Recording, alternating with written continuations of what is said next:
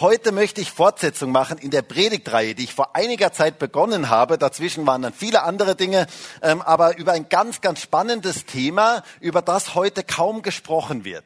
Wisst ihr, die meisten Menschen und auch leider manche Christen haben überhaupt keine Ahnung über das Thema, über das ich heute sprechen möchte. Und heute möchte ich eine heavy Geschichte mit euch anschauen.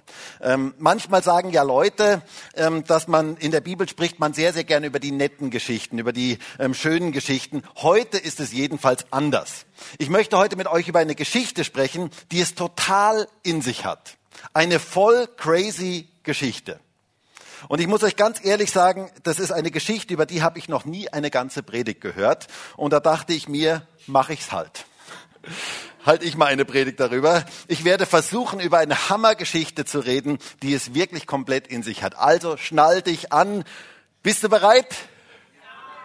Noch hast du die Möglichkeit, den Saal zu verlassen. Ähm, es wird richtig heiß heute. Eine heiße Geschichte im wahrsten Sinne des Wortes. Und es geht in, dem ganz, in der ganzen Predigtreihe geht es um das Thema Gottesfurcht und was das für uns bedeutet. Und heute ist der zweite Teil in dieser Predigtreihe von Gottesfurcht. Und heute geht es um Heuchelei und Geldgier. Heuchelei und Geldgier heißes Thema. Ähm, das Thema Gottesfurcht ist für ganz viele Menschen heute total fremd, aber die Bibel spricht sehr, sehr viel davon und es hat große Auswirkungen in unserem Leben. Wir brauchen in unserer heutigen Zeit Gottesfurcht. Das ist das, was wir heute brauchen. Gottesfurcht ist so etwas Geniales. Es, es, es, ist so eine inspirierende, lebensverändernde Kraft. Das setzt so viel frei in unserem Leben, wenn wir Gottesfurcht wirklich erleben. Und wir möchten uns gemeinsam als ganze Gemeinde auf die Reise machen, das Geheimnis der Gottesfurcht zu entdecken und das Geheimnis der Gottesfurcht gemeinsam zu erleben. Und meine Frage ist, wer kommt mit auf diese Reise? Bist du dabei?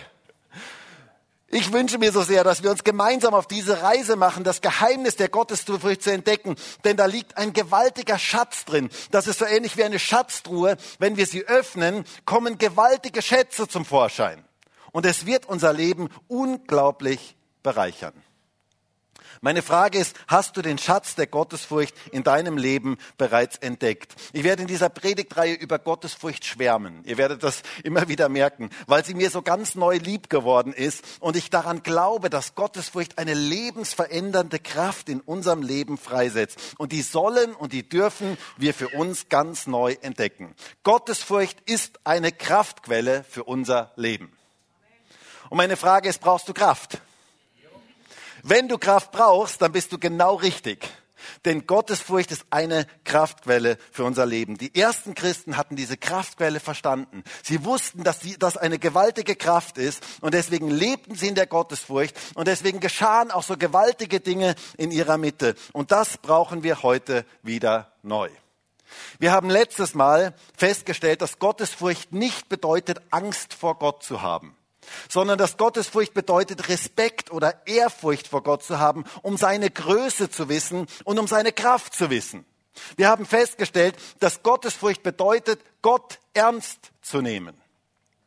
Gottesfurcht bedeutet, Gott ernst zu nehmen. Das finde ich eine total schöne Definition. Und wir haben gesehen, dass es einen Schein von Gottesfurcht gibt, der aber nur auf das Äußerliche, wo nur das Äußerliche passt, aber wo der Inhalt nicht wirklich da ist von Gottesfurcht.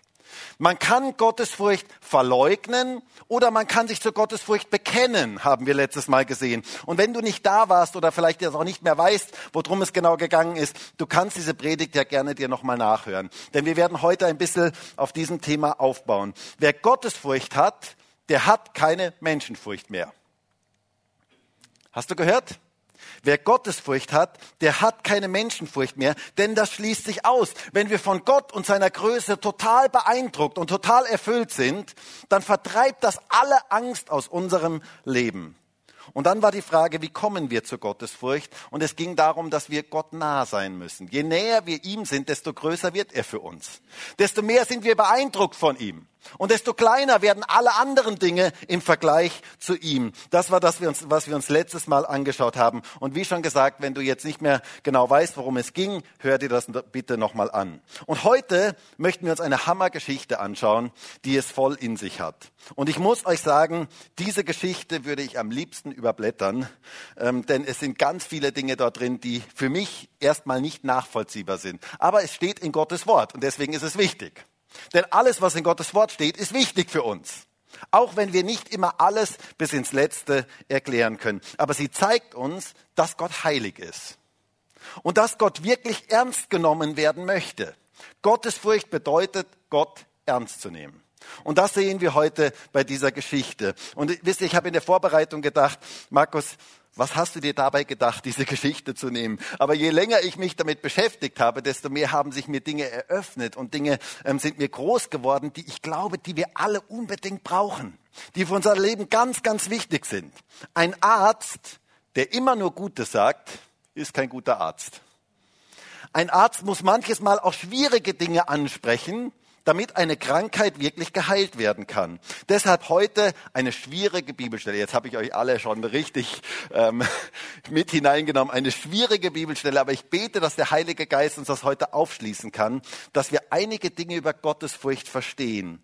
Denn in der ersten Gemeinde gab es ein großes Maß an Gottesfurcht und es geschahen viele Zeichen und Wunder, heißt es. Und heute möchten wir mal so ein Spotlight auf die erste Gemeinde richten und eine Geschichte lesen, die uns ein bisschen vielleicht sprachlos zurücklässt zunächst einmal. Lesen wir mal aus Apostelgeschichte 5, Vers 1 bis Vers 5. Ein Mann aber mit, Han mit Namen Hananias, mit Sapphira seiner Frau, verkaufte ein Gut und schaffte von dem Kaufpreis beiseite, wovon auch die Frau wusste. Und er brachte einen Teil und legte ihn nieder zu den Füßen der Apostel.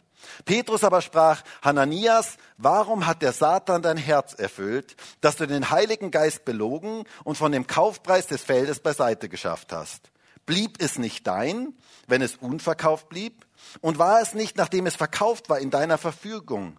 Warum hast du dir diese Tat in deinem Herzen vorgenommen? Nicht Menschen hast du belogen, sondern Gott. Als aber Hananias diese Worte hörte, fiel er hin und verschied. Und es kam große Furcht über alle, die es hörten. Wow. Eine verrückte, ein bisschen verrückte Geschichte in unseren Augen manches Mal so. Ähm, unglaublich, was da passierte. Es kam aber über alle Gottesfurcht, die es hörten. Da wurde Gott plötzlich ernst genommen. Da spürte man, wie er unmittelbar wirkte, wie unmittelbar seine Gegenwart da war. Und wisst ihr, genau das brauchen wir heute, wenngleich ich mir wünsche, dass wir nicht alle tot umfallen, aber wir brauchen Gottes spürbare Gegenwart. Wir brauchen seine erlebbare, seine sichtbare Gegenwart in unserer Gemeinde. Danach sehne ich mich. Dass Menschen etwas von Gott und von Jesus erleben und spüren. Dass wenn Menschen hier in unsere Gottesdienste kommen, dass sie nicht nur ein paar nette Lieder hören, nicht nur eine schöne, nette Predigt hören, schöne Worte hören, sondern dass jeder spürt, der lebendige Gott ist in unserer Mitte. Das ist das, was den Unterschied macht. Er berührt Menschen, er bewegt Menschen. Wir brauchen das Wirken des Heiligen Geistes. Dass Gott präsent ist in unserer Mitte, dass jeder spürt, hier ist Gott. Gott ist in unserer Mitte. Seine Gegenwart ist das, was alles verändert. Seine Gegenwart ist das, was alles verändert. Und hier war eine besondere Präsenz Gottes und das hatte dramatische Folgen für zwei Menschen. Und das werden wir uns heute etwas genauer anschauen. Wir werden heute ein Spotlight auf das Leben der ersten Gemeinde, auf die Urgemeinde richten. Und wisst ihr, die hießen nicht Urgemeinde, weil sie die Gottesdienste immer so ganz besonders pünktlich begannen. Also Uhr nicht von der Uhr. Ähm, wobei ich sagen möchte, und das möchte ich vielleicht auch an dieser Stelle mal kurz sagen, wir würden uns sehr wünschen, dass wir pünktlich die Gottesdienste beginnen können und dass alle da sind, wenn wir beginnen. Ähm, ich möchte allen denen, die immer wieder mal zu spät kommen, ich möchte euch so ermutigen, rechtzeitig da zu sein so dass wir rechtzeitig gemeinsam anfangen können, gemeinsam von Anfang an Gott anbeten können. Das macht einen großen Unterschied in den Gottesdiensten, wenn wir Gott gemeinsam von Anfang an anbeten. Habe ich das auch mal gesagt? Ähm, aber na. Okay, aber mit der Urgemeinde ist hier nicht die Urgemeinde. Also ähm, Urzeit, das war nicht eine extrem pünktliche Gemeinde, wobei ich das mir auch vorstellen könnte, aber es war eine Gemeinde, die erste Gemeinde, es war das Urbild von Gemeinde. Das Urbild von Gemeinde. Und Gott zeigt in dieser ersten Gemeinde direkt, ich bin heilig. Ich bin heilig und ich möchte ernst genommen werden. Gott steht über uns und wir müssen vor ihm Rechenschaft geben über das, was wir tun. Wisst ihr, das ist was, was heute den Leuten gar nicht mehr gefällt und was keiner eigentlich möchte, was man am liebsten wegschieben möchte, was man am liebsten nicht mehr wahrhaben möchte. Und trotz allem ist es eine Wahrheit. Wir werden eines Tages alle Rechenschaft geben für das, was wir getan und wie wir gelebt haben.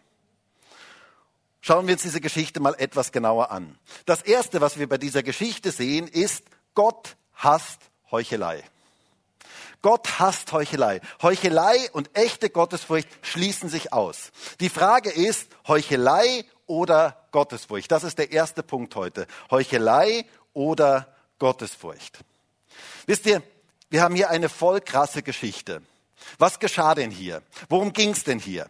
Nun, hier ist etwas, was Gott zutiefst hasste und was er deutlich machte, und das war Heuchelei. Das macht er direkt am Anfang in der ersten Gemeinde ganz, ganz deutlich. Ich hasse Heuchelei.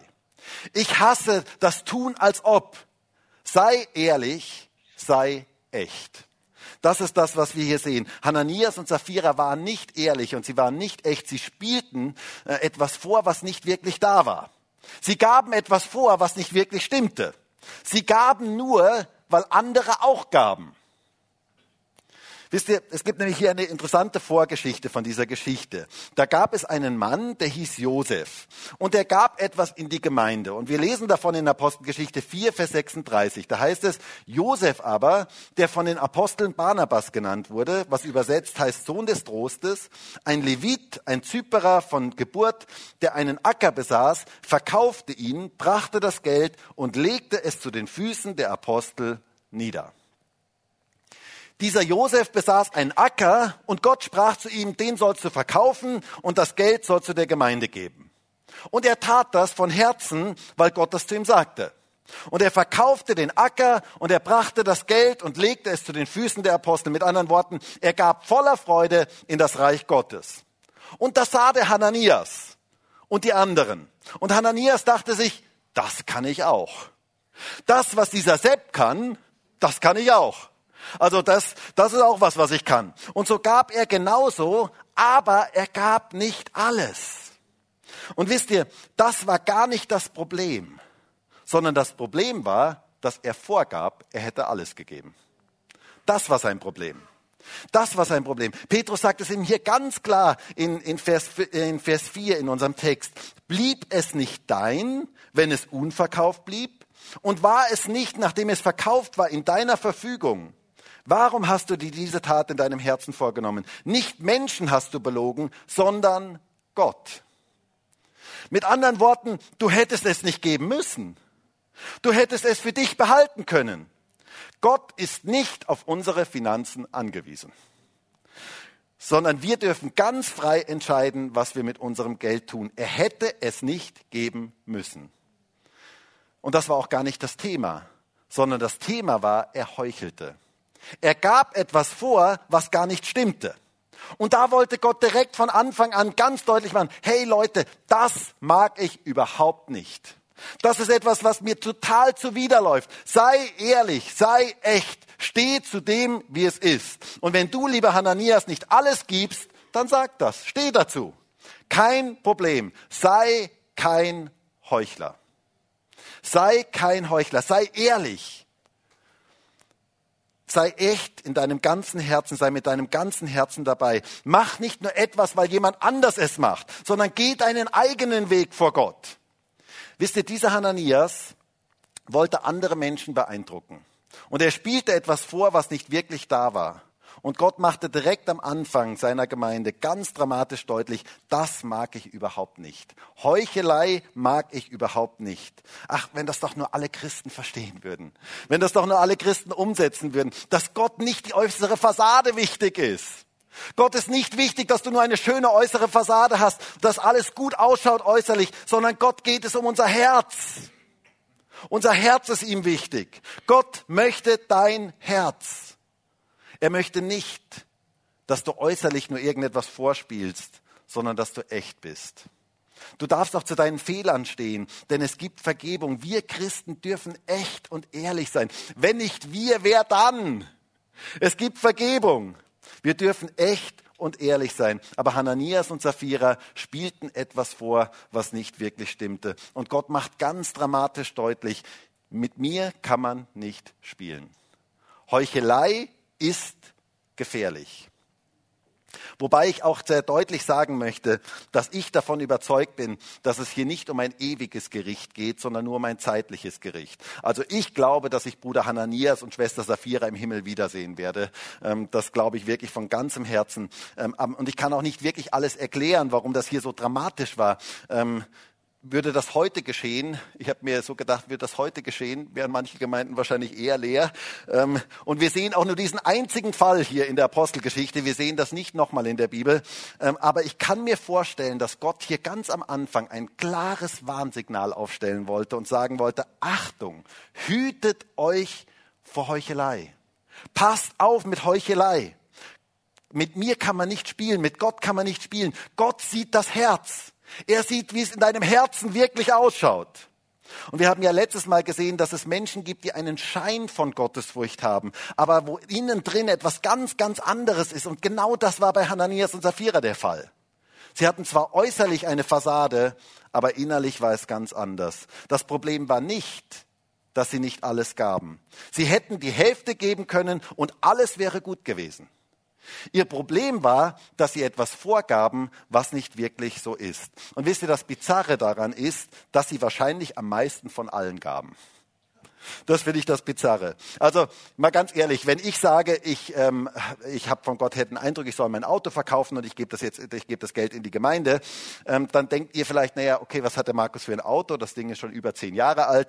Ähm, was wird er wohl bekommen haben? Ähm, und und jeder, der sich auskennt, kann das etwa abschätzen. Und wenn ich dann von diesem Geld, was ich bekommen würde, ein Hunderter abzwacke oder so, ähm, dann würde das vielleicht keinem groß auffallen. Aber wenn ich in die Gemeinde kommen würde und würde sagen, ich habe 3,50 Euro dafür bekommen, ähm, würden sich doch manche Fragen stellen und würde man sagen, naja, also da kann irgendwas nicht stimmen. Also ich glaube, bei Hananias und Sapphira, die haben vermutlich richtig viel gegeben. Die haben vermutlich richtig viel gegeben. Und wir sehen in dieser Geschichte, Gott war überhaupt nicht beeindruckt davon. Überhaupt nicht beeindruckt von dieser menschlichen Leistung, die auf dem basierte, gut vor anderen dastehen zu wollen. Da war Gott überhaupt nicht beeindruckt davon. Hananias und Sapphira wollten als Superheilige dastehen. So wie Bruder Josef. Genauso wollten sie dastehen. Und dann sahen sie das viele Geld und dann dachten sie sich, hm, schon viel Geld. Schon viel Geld. Man könnte ja ein bisschen wegtun. Das merkt ja keiner. Und wisst ihr, nochmal, das Problem war nicht, dass sie etwas weggetan haben, sondern dass sie Gott belogen haben. Dass sie nicht ehrlich waren, dass sie nicht echt waren. Er hatte wahrscheinlich das meiste gegeben und doch ist er am eigentlichen Ziel total vorbeigegangen. Wie tragisch. Wie tragisch. Gott geht es um unser Herz. Viel mehr als um unser Tun.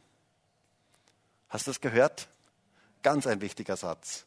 Gott geht es um unser Herz viel mehr als um unser Tun. Heuchelei entsteht dort, wo unser Herz nicht dabei ist, wo wir etwas vorgeben, was wir nicht wirklich sind. Und das möchte Gott nicht. Wisst ihr, du kannst die ganzen Evangelien durchlesen. Heuchelei war immer das, was Jesus am allermeisten aus der Fassung gebracht hat. Du kannst wirklich die ganzen Evangelien durchlesen. Du wirst kein böses Wort finden über Huren und Prostituierte. Du wirst nicht merken, dass er die Zöllner niedergemacht hat, die Menschen in ihrer Sündhaftigkeit niedergemacht hat. Nein, da war Jesus komplett barmherzig. Er selber sagte, nicht die Gesunden brauchen den Arzt, sondern die Kranken. Aber wenn Jesus ausrastete, wenn Jesus so richtig austickte, dann hatte er immer fromme Menschen vor sich. Ist ganz interessant. Immer fromme Menschen vor sich. Er sagte hier zu den äh, Pharisäern und Schriftgelehrten in Matthäus 23, Vers 23, wehe euch, Schriftgelehrte und Pharisäer, Heuchler, unser Thema, Heuchler. Denn ihr verzehntet die Minze und den Anis und den Kümmel und habt die wichtigeren Dinge des Gesetzes beiseite gelassen, das Gericht und die Barmherzigkeit und den Glauben. Diese hättet ihr tun und jene nicht lassen sollen. Ihr blinden Führer, die ihr die Mücke seid, das Kamel aber verschluckt. Wehe euch, Schriftgelehrte und Pharisäer, Heuchler, denn ihr reinigt das Äußere des Bechers und der Schüssel. Inwendig aber sind sie voller Raub und Unenthaltsamkeit. Blinder Pharisäer, reinige zuerst das Inwendige des Bechers, damit auch das Ausw äh, sein Auswendiges rein werde. Wow. Er sagt hier, ihr verzehntet Minze, Anis und Kümmel, die Gartenkräuter. Also ganz ehrlich, ich gebe den Zehnten aus absoluter Überzeugung. Ich gebe den Zehnten schon viele, viele Jahre ganz treu, weil ich daran glaube, dass ein unglaublicher Segen auf dem Geben des Zehnten liegt. Aber der Gedanke, meine Gartenkräuter zu verzehnten, auf den bin ich wirklich noch nicht gekommen. Also, sie machen alles ganz genau, 100 Prozent genau. Aber sie gehen am Eigentlichen vorbei. Und das ist Heuchelei. Genau das ist Heuchelei. Nur die äußere Form aber der Inhalt fehlt. Der Inhalt passt nicht dazu. Sie reinigen das Äußere des Bechers, aber darin schaut scheußlich aus. Das ist Heuchelei. Ich habe euch mal ein Bild mitgebracht und vielleicht können wir dieses Bild mal kurz zeigen. Und ich habe dieses Bild schon häufiger gezeigt, aber das war eine sehr eindrückliche Erfahrung für mich. Ich wollte mal vor einigen Jahren einen Apfel essen und ich wollte in diesen Apfel reinbeißen und ehe ich rein, reingebissen habe, hatte, hatte ich noch die kluge Idee, ich könnte ihn vorher aufschneiden. Ähm, und so habe ich ihn aufgeschnitten, Gott sei Dank, denn er schaute dann folgendermaßen aus. Vielleicht können wir das kurz zeigen. Genau, so schaute der dann innen drin aus. Und ich war sehr froh, dass ich dort noch nicht reingebissen hatte. Und wisst ihr, genauso ist Heuchelei. Äußerlich alles perfekt, aber innerlich total kaputt. Und das ist etwas, was Gott für uns nicht möchte. Gott möchte, dass wir ehrlich sind, dass wir echt sind. Wisst ihr, wenn es etwas gibt, das Leute heute über Christen ganz häufig sagen, dann ist es, sie heucheln. Sie sind nicht echt, sie geben etwas vor, was sie nicht wirklich sind. Aber das möchte Jesus nicht. Er möchte, dass wir echt sind. Gott spricht heute mit uns über Heuchelei. Darf ich mal fragen, gibt es Heuchler hier unter uns? Nein, nein, auf keinen Fall. Die sind alle da draußen, die sind alle irgendwo anders. Ähm, aber wisst ihr, in uns allen steckt irgendwie so ein kleiner Pharisäer.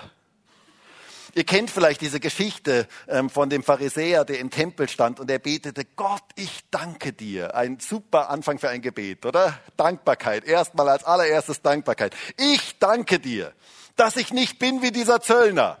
Ich bete und ich faste und ich bin so ein toller Typ, Gott, du kannst so richtig dankbar sein, dass du mich hast. Und dann kam dieser Zöllner und er schlug an seine Brust und er sagte, Gott sei mir, dem Sünder, gnädig. Und Jesus sagte, das ist der Spirit, den ich in meiner Kirche haben möchte. Das ist das, was ich in meiner Gemeinde haben möchte. Das ist mir wohlgefällig. Und wisst ihr, da gab es doch diesen Mann, der diese Geschichte aus der Bibel hörte und der sich hinkniete und betete, Gott, ich danke dir, dass ich nicht bin wie dieser Pharisäer. Aber wisst ihr, Gott möchte, dass wir ehrlich sind, dass wir echt sind. In uns allen steckt ein Stück eines Pharisäers. Und Gott möchte, dass wir ehrlich und echt werden. Und ich frage mich manches Mal, was wäre passiert ganz am Anfang der Menschheitsgeschichte, wenn Adam und Eva einfach ehrlich gewesen wären, ehrlich zu Gott gewesen wären, ehrlich gesagt hätten, was geschehen ist. Ich glaube, die ganze Menschheitsgeschichte wäre so anders verlaufen. Hananias und Sapphira hatten das Problem, nicht das Problem, dass sie nicht alles gaben, sondern dass sie Heuchelei hatten. Und Gott machte ganz am Anfang der Kirchengeschichte dramatisch deutlich, ich hasse Heuchelei. Deswegen möchte diese Geschichte uns heute ermutigen, ehrlich und echt vor Gott zu sein. Sei ehrlich und echt. Das ist das Erste. Heuchelei oder Gottesfurcht. Beides geht nicht. Das schließt sich aus. Du musst dich entscheiden. Dann das Zweite, was wir in dieser Geschichte sehen, ist Geldgier und Gottesfurcht schließen sich auch aus. Geldgier und Gottesfurcht schließen sich aus, auch aus. Zweitens, Gottesfurcht oder Geldgier. Das ist die große Frage. Du kannst nicht Gott dienen und dem Mammon, sagt Jesus, dem Götzen Geld. Bei Hananias und Sapphira gab es nämlich ein weiteres Problem. Sie hatten Geldliebe. Und diese Geldliebe erstickte ihre Gottesliebe. Und das ist so wichtig, das zu erkennen. Wisst ihr, die ganze Welt heute funktioniert danach. Alles dreht sich nur ums Geld. Wenn du mal die Nachrichten dir anschaust, worum geht's die ganze Zeit? Es geht um Geld und Macht. Das sind die, das sind die Dinge, worum es die ganze Zeit geht. Geld und Macht sind die großen Motivatoren unserer Welt. Alles läuft dem Geld hinterher. Aber wir Christen dürfen anders sein. Ich möchte es ganz deutlich sagen, du kannst nicht Gott dienen und dem Geld. Das funktioniert nicht. Jesus sagt selber einmal in Matthäus 6, Vers 24, niemand kann zwei Herren dienen. Denn entweder wird er den einen hassen und den anderen lieben oder er wird dem einen anhängen und den anderen verachten. Ihr könnt nicht Gott dienen und dem Mammon. Deshalb sage ich euch, seid nicht besorgt für euer Leben, was ihr essen und was ihr trinken sollt, noch für euren Leib, was ihr anziehen sollt. Ist nicht das Leben mehr als die Speise und der Leib mehr als die Kleidung? Du musst dich entscheiden, wem du dienen möchtest. Du kannst nicht Gott dienen und dem Mama und dem Götzengeld. Es ist die Frage, wer ist die Nummer eins in deinem Leben? Dienst du dem Geld oder dienst du mit deinem Geld Gott? Das ist die Frage. Eine ganz, ganz wichtige Frage. Du musst dich entscheiden, in welche Richtung du gehst. Wisst ihr, ich wollte mal vor vielen Jahren ähm, zu Fuß irgendwo hingehen und dann sagte mir jemand, du musst nur den Bahnschienen entlang gehen. Und genauso habe ich das gemacht. Ich ging den Bahnschienen entlang, nur irgendwann kam plötzlich eine Weiche. Und ich musste mich entscheiden, in welche Richtung ich gehe. Ob ich geradeaus weitergehe oder ob ich der, ähm, der anderen Bahnschiene entlang gehe. Und eine kurze Zeit lang dachte ich, ich könnte ja versuchen, in beide Richtungen zu gehen, ein bisschen zu schauen, in welche Richtung es geht. Aber irgendwann hat hat's mich förmlich zerrissen und ich wusste nicht mehr genau, in welche Richtung ich gehen sollte. Und genauso ist es in unserem Leben. Gott und Geldgier schließen sich aus. Du musst dich entscheiden, sonst zerreißt es dich irgendwann. Du kannst nicht beidem dienen in deinem Leben. Du musst dich entscheiden. Das schließt sich aus. Das ist ein Spagat, den du auf Dauer nicht machen kannst. Das ist, es gibt ja gewisse Dinge im Leben, die schließen sich einfach aus. Zum Beispiel Grillen und Tauchen sind zwei Dinge, die schließen sich aus. Also wenn du jemanden an einem Badesee siehst und er hat gerade seinen Griller in der Hand und läuft Richtung Wasser und du fragst ihn, äh, Entschuldigung, was haben Sie da eigentlich vor? Ähm, und er sagt, naja, ich möchte im Wasser grillen dann wirst du ihm sagen müssen, äh, das schließt sich aus, das geht nicht, das geht beides nicht zusammen. Du kannst nicht grillen und baden zugleich. Und genauso ist es in unserem Leben. Es schließt sich aus. Geldgier, Habsucht und Gottesfurcht schließen sich aus. Das sehen wir in der Geschichte von Hananias und Sapphira hier ganz tragisch. Sie hatten das Geld lieb gewonnen. Das war plötzlich die Nummer eins ihres Lebens und nicht mehr Gott. Paulus sagt es sehr deutlich in 1 Timotheus 6, Vers 9. Die aber reich werden wollen, fallen in Versuchung und Fallstrick und in viele unvernünftige und schädliche Begierden, welche die Menschen in Verderben und Untergang versenken.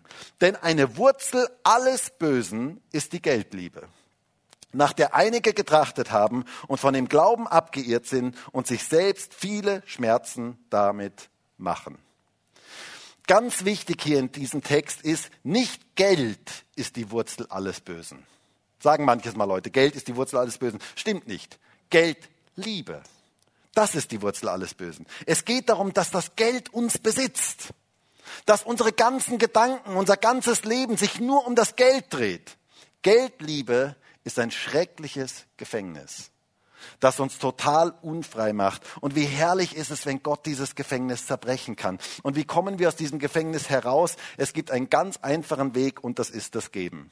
Geben von Herzen zerbricht die Macht der Geldliebe in unserem Leben. Und es ist ganz wichtig, es ist mir heute ganz wichtig deutlich zu machen, Geld ist vor Gott nichts Schlechtes. Das ist ganz, ganz wichtig. Geld ist vor Gott nicht schlechtes. Ganz im Gegenteil. Ähm, du kannst ein extrem großer Segen sein, wenn du viel Geld hast. Die Bibel spricht nie gegen Geld, aber sie spricht gegen Geldliebe, gegen Geldgier, gegen Habsucht. Das ist ein großes Problem. Denn das zerstört unser Leben. Wir müssen uns dessen bewusst sein. Es zerstört unser Leben. Deswegen lasst uns aufpassen. Achtung, Falle. Geldgier ist eine Falle.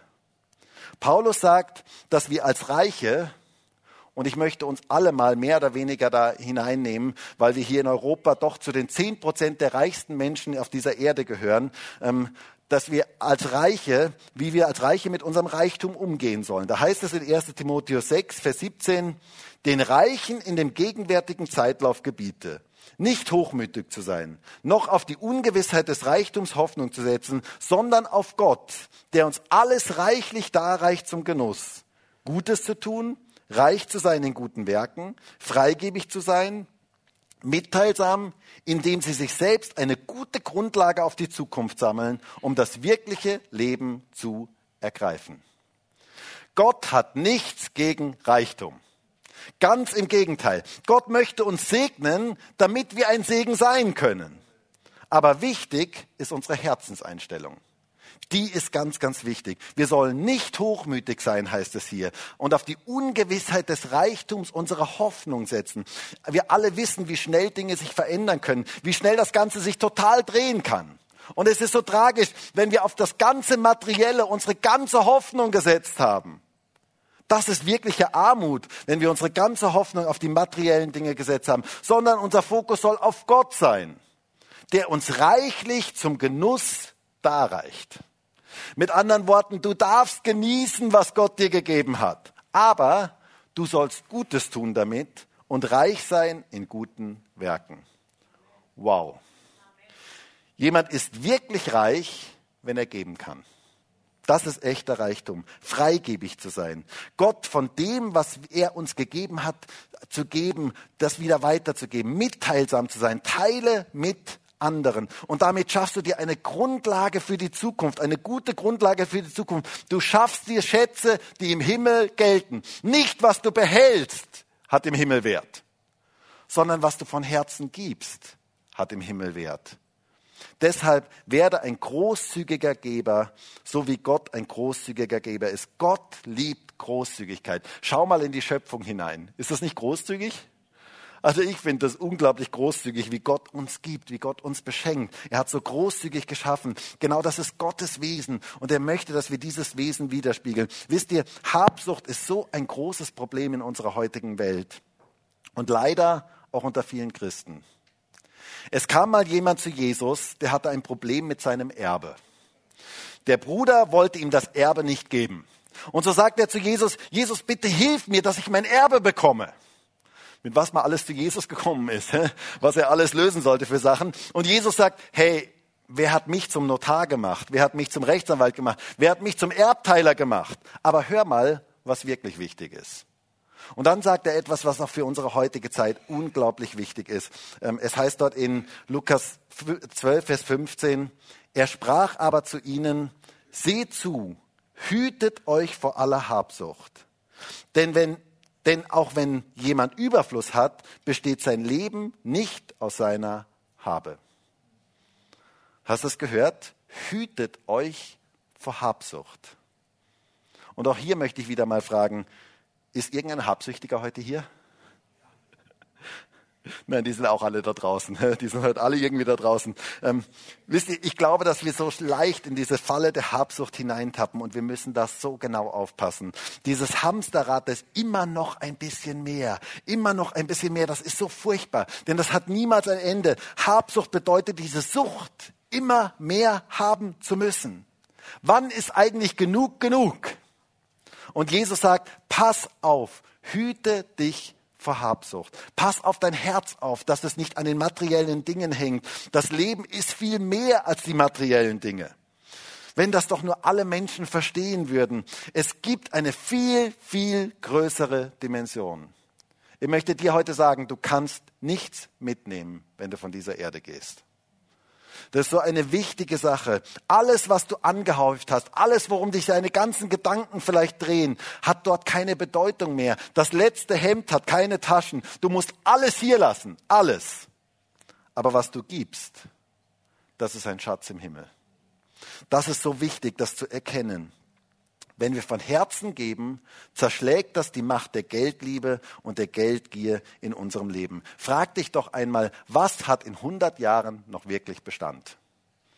Also in 100 Jahren ist wahrscheinlich keiner mehr von uns hier, womöglich äh, vielleicht noch irgendein kleines Kind, kleines Baby oder irgendwas, das vielleicht heute hier im Gottesdienst ist. Aber sonst in 100 Jahren, was hat dann noch wirklich Bestand? Jedenfalls nicht das, was du dir hier alles angehäuft hast.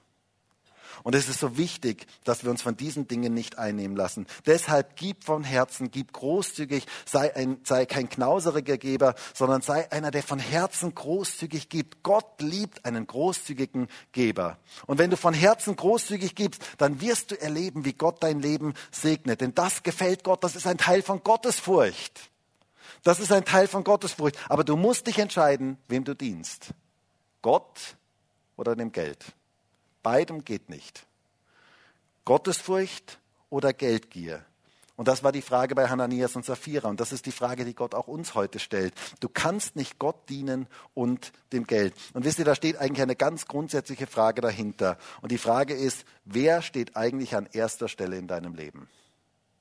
Gott oder das Geld? Deshalb sagte ja Jesus einmal in Matthäus 6, Vers 33, trachtet aber zuerst nach dem Reich Gottes und nach seiner Gerechtigkeit und dies alles wird euch hinzugefügt werden. Ist Jesus die Nummer eins deines Lebens? Das ist die wichtigste Frage unseres Lebens, denn das bestimmt die Grundausrichtung unseres gesamten Lebens. Das ist so ähnlich wie bei einer Dartscheibe. Wir hatten früher mal eine Dartscheibe zu Hause, als meine Kinder noch kleiner waren. Und da gibt es ja dieses Bullei. Das ist so der Mittelpunkt. Und den wollten wir natürlich unbedingt treffen. Und ich möchte sagen, wenn Jesus das Bullei in deinem Leben ist, wenn er der, die Zielrichtung deines Lebens ist, dann ist die ganze Ausrichtung deines Lebens von allen Bereichen deines Lebens auf Jesus fixiert. Und wenn er das nicht ist, dann werden Finanzen und dann werden alle möglichen anderen Dinge zur Zielscheibe in deinem Leben dann wird das das sein, wonach du dich eigentlich sehnst. Dann wird das das sein, was die Richtung deines Lebens komplett bestimmt. Ich kann mich noch entsinnen, als mein Josa noch kleiner war, da haben wir mal Dart gespielt und dann wollte er werfen mit dem Dartpfeil und dann ist irgendwas neben auf der Seite passiert und er schaute rüber und hat da irgendwo in die, irgendwo in die Wand reingeworfen. Und mir war das so ein Bild, wenn wir irgendwo anders hinschauen, dann werfen wir automatisch in eine falsche Richtung. Aber wenn wir Jesus im Zentrum unseres Lebens haben, wenn wir sagen, du bist das Bullei, du bist der Mittelpunkt meines Lebens, dann wird das unsere Finanzen, dann wird das unser ganzes Leben wirklich bestimmen. Und die große Frage ist, ist Jesus die Nummer eins unseres Lebens? Denn das hat Auswirkungen auf alle Bereiche, auch auf unsere Finanzen. Wenn du sagst, Jesus hat den ersten Platz in meinem Leben, dann schau mal auf deinen Kontoauszug, ob das stimmt. Die große Frage ist, wem dienen wir? Gott oder dem Geld? Wer bestimmt unser Leben? Und wisst ihr, es ist so herrlich, wenn Gott unser Leben bestimmen kann, wenn Jesus die Nummer eins unseres Lebens ist. Jemand hat mal gesagt, wir alle als Christen sind lauter Nullen in uns selber. Aber wenn Jesus die Nummer eins ist, dann bekommen diese Nullen eine gewaltige Bedeutung. Stell dir vor, unsere Gemeinde, 200 Nullen nebeneinander und dann wird Jesus die Nummer eins. Hey, das ist eine Menge, das ist eine Größe, das ist unglaublich. Norbert, das musst du mir dann mal irgendwann ausrechnen, wie viel das genau ist. Ähm, unglaublich, was für einen Unterschied das macht. Jesus möchte die Nummer eins unseres Lebens sein. Gott oder Geld? Gottesfurcht oder Geldgier? Das ist hier die Frage. Ich möchte zum Schluss noch kurz auf einen Aspekt eingehen. Warum reagierte Gott hier so? Ich muss euch sagen, ich weiß es nicht. Aber ich sehe hier zwei Seiten der Gottesfurcht. Und das ist auch der dritte Punkt heute noch ganz kurz zum Schluss. Die zwei Seiten der Gottesfurcht. Gott ist einerseits voller Liebe und er ist auch heilig. Er möchte ernst genommen werden. Und beides gehört zusammen. Ganz, ganz wichtig. Beides gehört zusammen. Ich möchte das mal am Bild vom Strom veranschaulichen. Strom ist etwas Gutes, oder? Also, wer würde heute sagen, Strom ist etwas Gutes? Hand hoch. Wer würde sagen, Strom ist etwas Schlechtes? Hand hoch. Und wer würde wer enthält sich der Stimme oder wer antwortet sowieso nicht, egal was ich frage? Hand hoch, damit wir ein klares Bild haben. Okay. Also Strom ist etwas Gutes, haben die Mehrheit gesagt, aber Strom kann auch durchaus gefährlich sein. Wenn man falsch damit umgeht, ihr kennt vielleicht diesen dummen Witz, ähm, was ist schwarz und hängt unter der Decke? Ein schlechter Elektriker. Okay, also Strom kann gefährlich sein. Strom kann wirklich gefährlich sein, wenn man falsch damit umgeht. Und genauso ist es mit Gott. Gott ist voller Liebe, aber wenn wir falsch mit ihm umgehen, wenn wir Heuchelei und Geldgier in unserem Leben zulassen, dann wird es gefährlich, in die Gegenwart Gottes zu kommen. Das ist das, was wir hier sehen. Es ist genauso wie bei Strom. Es gibt diese zwei Seiten. Wir lesen in Hebräer 12, Vers 28. Darum, weil wir ein unerschütterliches Reich empfangen, lasst uns die Gnade festhalten, durch die wir Gott mit Ehrerbietung und Ehrfurcht dienen können, wie es ihm gefällt. Denn unser Gott ist ein verzehrendes Feuer. Die zwei Seiten von Gottesfurcht gehören ganz eng zusammen. Es sind wie zwei Seiten einer Medaille, einer Münze. Die eine Seite, lasst uns an der Gnade festhalten. Alles ist Gnade. Alles ist geschenkt. Wir sind Beschenkte. Und dadurch dürfen wir in Gottesfurcht, in Ehrfurcht vor Gott leben. Denn unser Gott ist ein verzehrendes Feuer. Und Feuer ist hier genau dieses selbe Bild wie der Strom. Ähm, es ist nur damals gab es noch keinen Strom. Feuer ist etwas total Positives. Es wärmt, es erleuchtet. Es ist etwas ganz, ganz Positives und Schönes. Aber wenn wir es falsch verwenden, kann es genauso zerstören. Gott hat immer nur Gutes mit unserem Leben im Sinn. Aber es mag sein, dass wenn wir in seine Gegenwart kommen, dass er gewisse Dinge wegbrennen möchte aus unserem Leben. Dinge, die nicht gut sind vor ihm. Ein verzehrendes Feuer bedeutet, Gott muss manchmal Dinge wegbrennen aus unserem Leben, die nicht gut sind vor ihm. Und das ist ein Ausdruck seiner Liebe. Und die Frage ist, ob wir bereit sind dazu. Ob wir sagen, Jesus, Bitte brenn du Dinge weg in meinem Leben. Zeig mir auf, wo Heuchelei, zeig mir auf, wo Geldgier in meinem Leben ist und brenn du das weg aus meinem Leben. Lass dein Feuer brennen in meinem Leben, dass, mein, dass das Feuer Gottes noch heller in meinem Leben brennt. Hananias und Sapphira sind so eine tragische Geschichte, die uns aber lehren darf, sei auf das richtige Ziel ausgerichtet. Und öffne dich für das Feuer Gottes in deinem Leben, dass er Dinge wegbrennen darf in deinem Leben, die nicht gut sind vor ihm. Und das ist das, was ich mir heute so sehr wünsche. Und das ist das, was ich mir so sehr wünsche, auch für uns als Gemeinde, dass das Feuer Gottes unser Leben ergreifen darf. Dass wir andere anstecken können mit dem Feuer Gottes. Aber das kann nur geschehen, wenn es in unserem Leben Dinge wegbrennt, die nicht gut sind. Wenn dieses Feuer Gottes unser Leben ergreifen darf. Und wir sagen, Herr, bitte brenn du Dinge aus meinem Leben weg, die nicht gut sind vor dir. Lass Gottesfurcht mein Leben erfüllen. Lass, es, lass mein Leben erfüllt sein mit Gottesfurcht und nicht mit Geldgier und mit Heuchelei. Und wisst ihr, ich wünsche mir so sehr für uns als ganze Gemeinde, und ich muss sagen, diese Geschichte hat mich wirklich sehr persönlich dann auch angesprochen. Ich wünsche mir so sehr, dass Gott unser Leben reinigen kann. Dort, wo falsche Dinge in unserem Leben sind, wo falsche Motivationen in unserem Leben sind, dass wir echt werden vor Gott und dass er unser Leben berühren kann.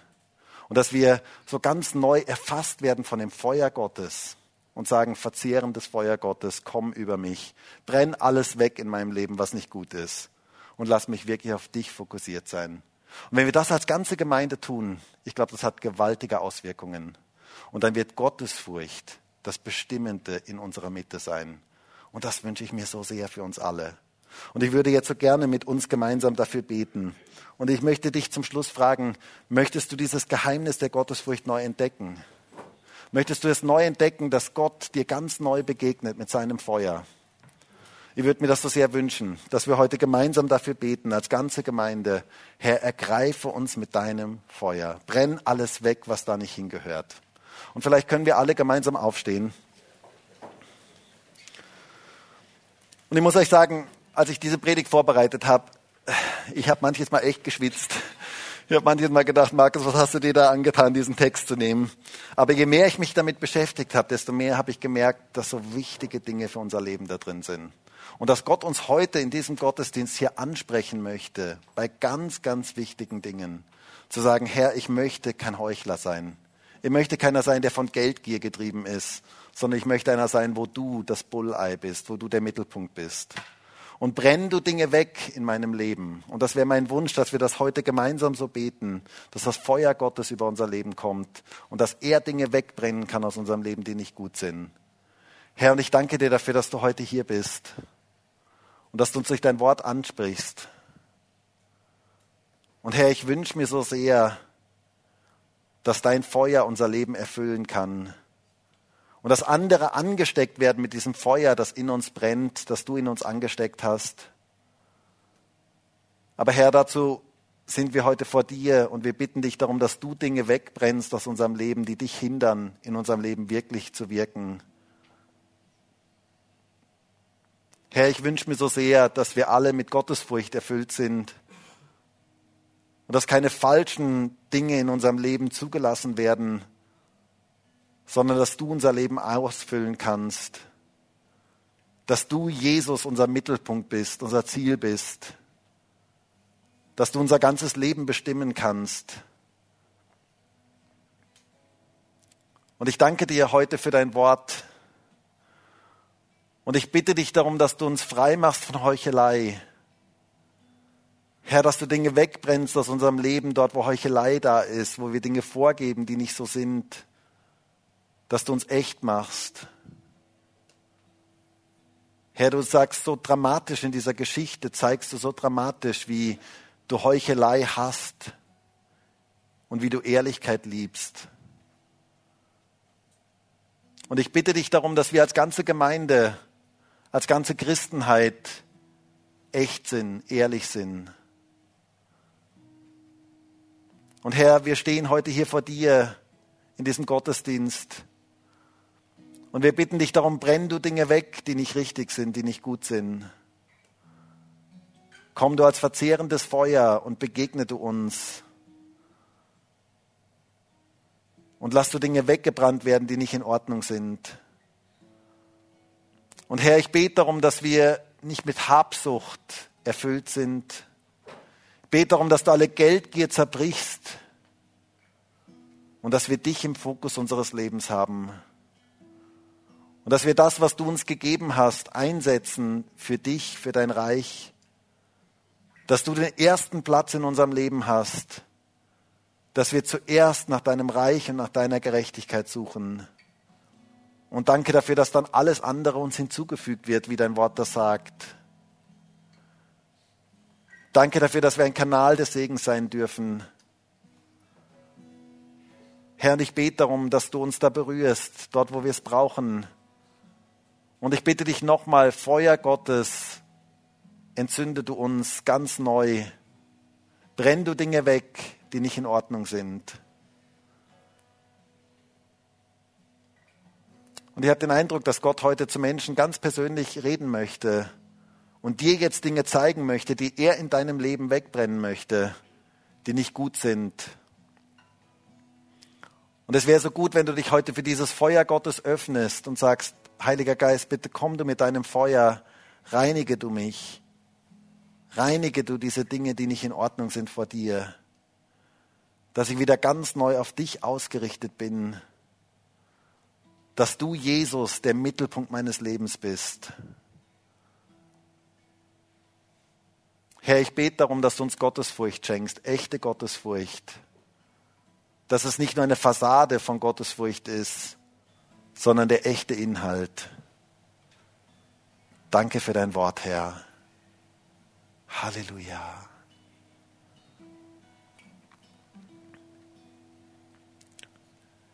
Und wir möchten jetzt gemeinsam ein Lied singen. Und in dem Lied heißt es, ich bin entschieden zu folgen Jesus. Und es wäre so gut, wenn wir das jetzt so als eine Antwort auf diese Predigt gemeinsam singen und sagen, Jesus, du sollst der Mittelpunkt sein. Und vielleicht spricht Gott zu dir und zeigt dir gewisse Bereiche deines Lebens, wo er etwas verändern möchte, wo er Dinge wegbrennen möchte. Und dann öffne dich dafür und sag, Herr, bitte, ich bin entschieden, dir zu folgen. Du sollst der erste Platz in meinem Leben sein.